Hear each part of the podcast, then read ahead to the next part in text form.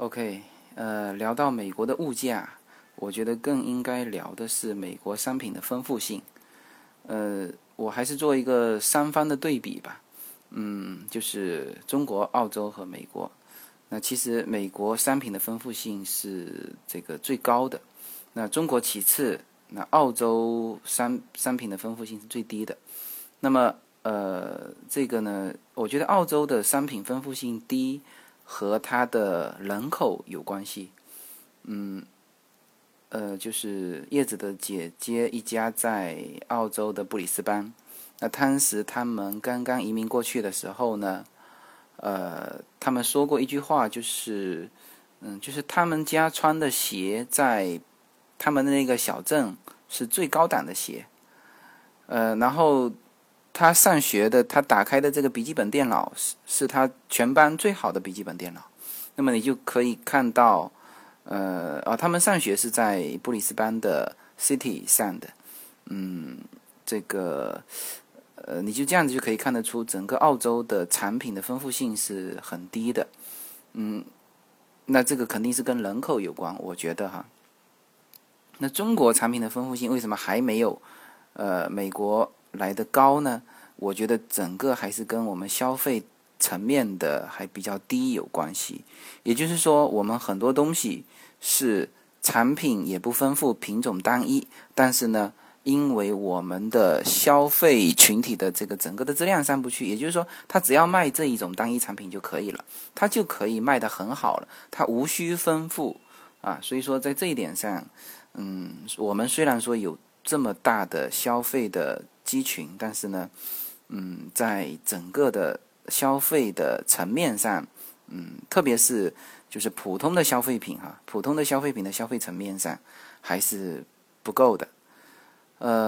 那这样子，我就今天这一期呢就专门讲美国商品的丰富性，我举几个例子来说明这个。首先呢，我就想举奶粉的这个例子。那我一般举的例子都是我亲身经历的一些东西。我们中国的奶粉呢，好多情况下也叫做配方奶粉，也就是婴儿配方奶粉。那我们理解说，这个奶粉是专门给婴儿喝的。但事实上，什么叫做真正的配方奶粉呢？我举一个例子哈，就是我们家小孩，当时呢在6个月之前，就是其实现在说起来就是专业术语叫做肠胃痉挛。也就是说，大概有1/10的小孩，出生1个月之后，或者是3个月之后呢，他到了一定时间呢，就会一直啼哭不止，就一直哭。那这个哭的时间会长达半个小时到1个小时，那这个时间往往是比较固定的，就是要么是在晚上的某一个时刻。那一般这种情况下，如果是在国内的话，在很多民间的话，就会理解成一种迷信的说法，就是小孩受惊了。那要怎么办呢？那有的时候就是要请一些，不是有的时候，基本上解决这种叫所谓的因为受惊本身就是一种迷信的说法嘛，或者就是迷信的说法。然后呢，他要怎么解决呢？那当然是一个迷信的办法，就是请一些巫师来把它收走，叫收惊。然后呢，当时我们家这个Lin，这个也是有这种症状。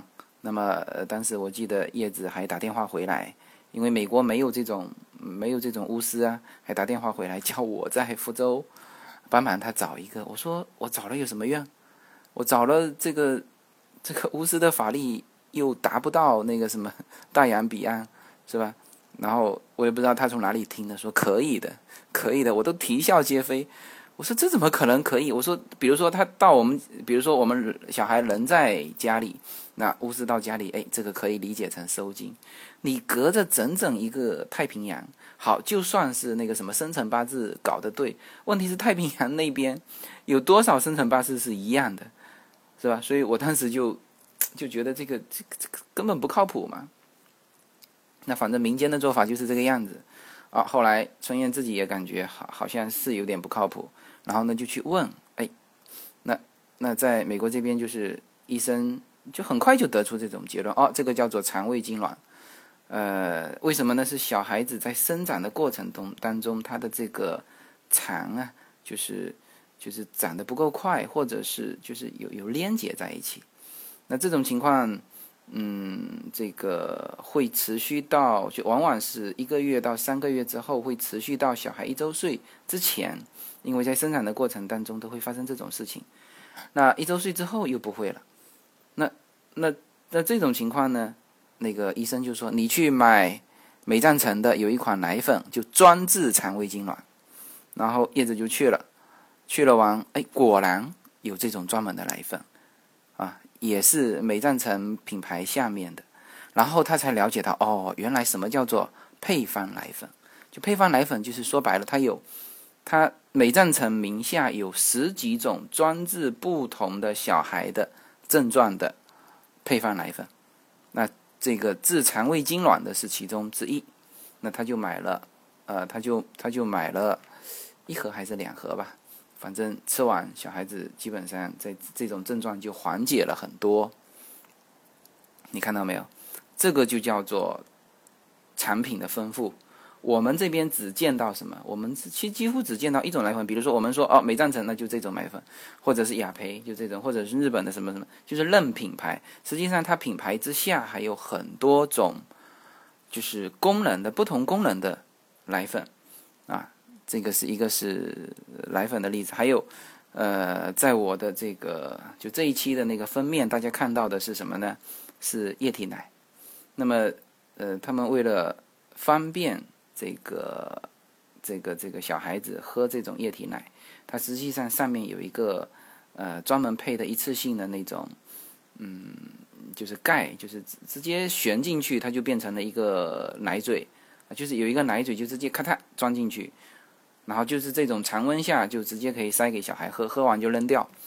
那这种液体奶我们国内也没有，那只有在美国有看到这种液体奶。那本身这种液体奶比泡奶粉的营养程度就高了，那当然价格也会高一些，大概会高到70-80%比奶粉吧。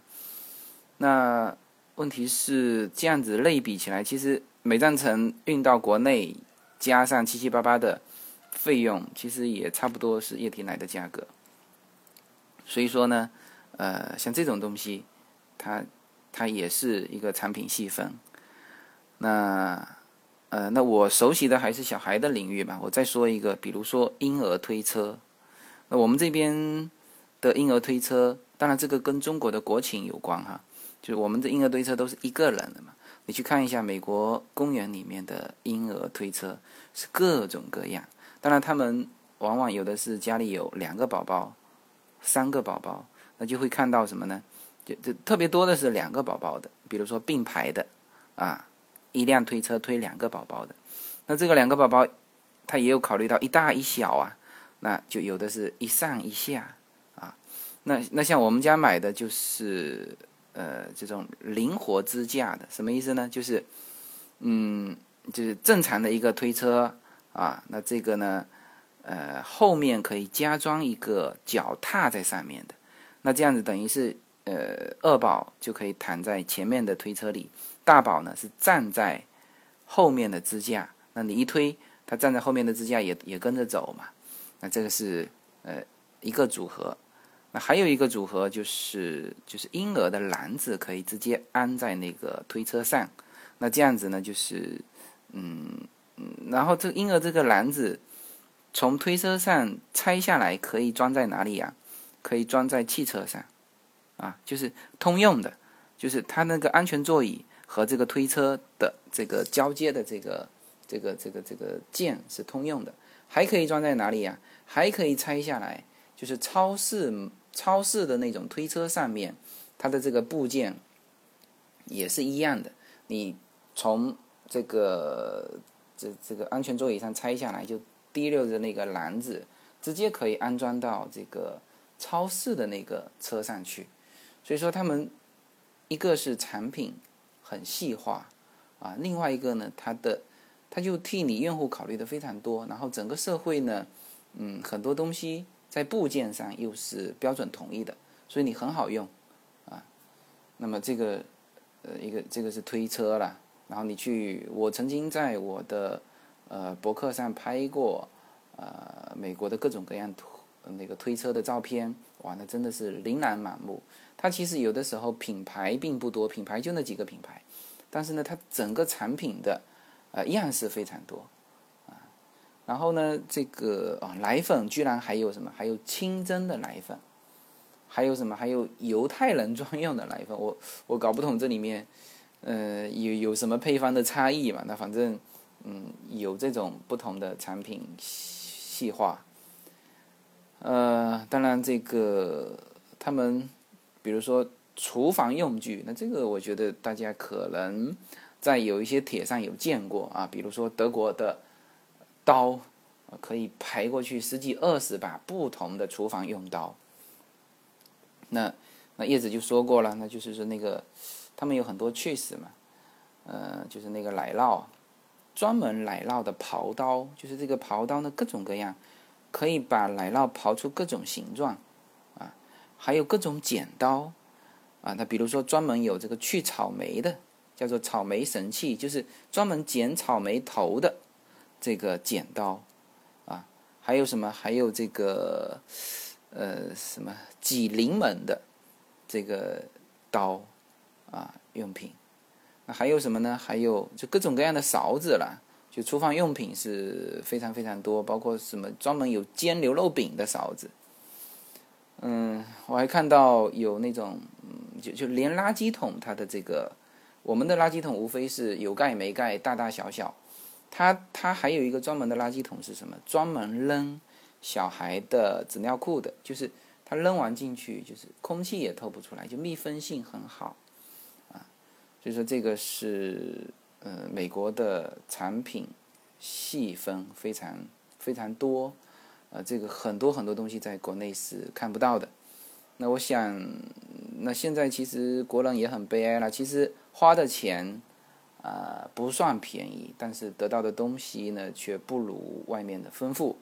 那其实我们整个市场是很大的，这个我觉得接下去慢慢的就是我们随着我们生活水平的提高，国内这些产品丰富化的这个趋势应该是有的。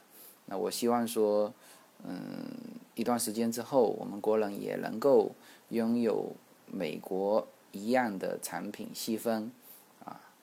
好吧，那这一期就讲产品细分啊，下一期呢我可以继续说产品，来讲一讲美国的整个的产品为用户考虑的一些设计。OK， 那这一期就讲到这里，谢谢大家。